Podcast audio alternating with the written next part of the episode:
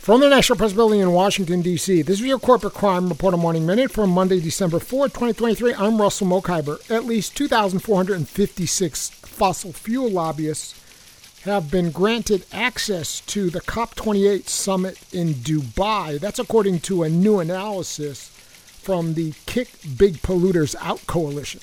In a year when global temperatures and greenhouse gas emissions shattered records, there's been an explosion of fossil fuel lobbyists heading to the UN talks, with nearly four times more than were granted access last year. There are significantly more fossil fuel lobbyists granted access to COP28 than almost every country delegation. For the Corporate Crime Reporter, I'm Russell Mokhiber.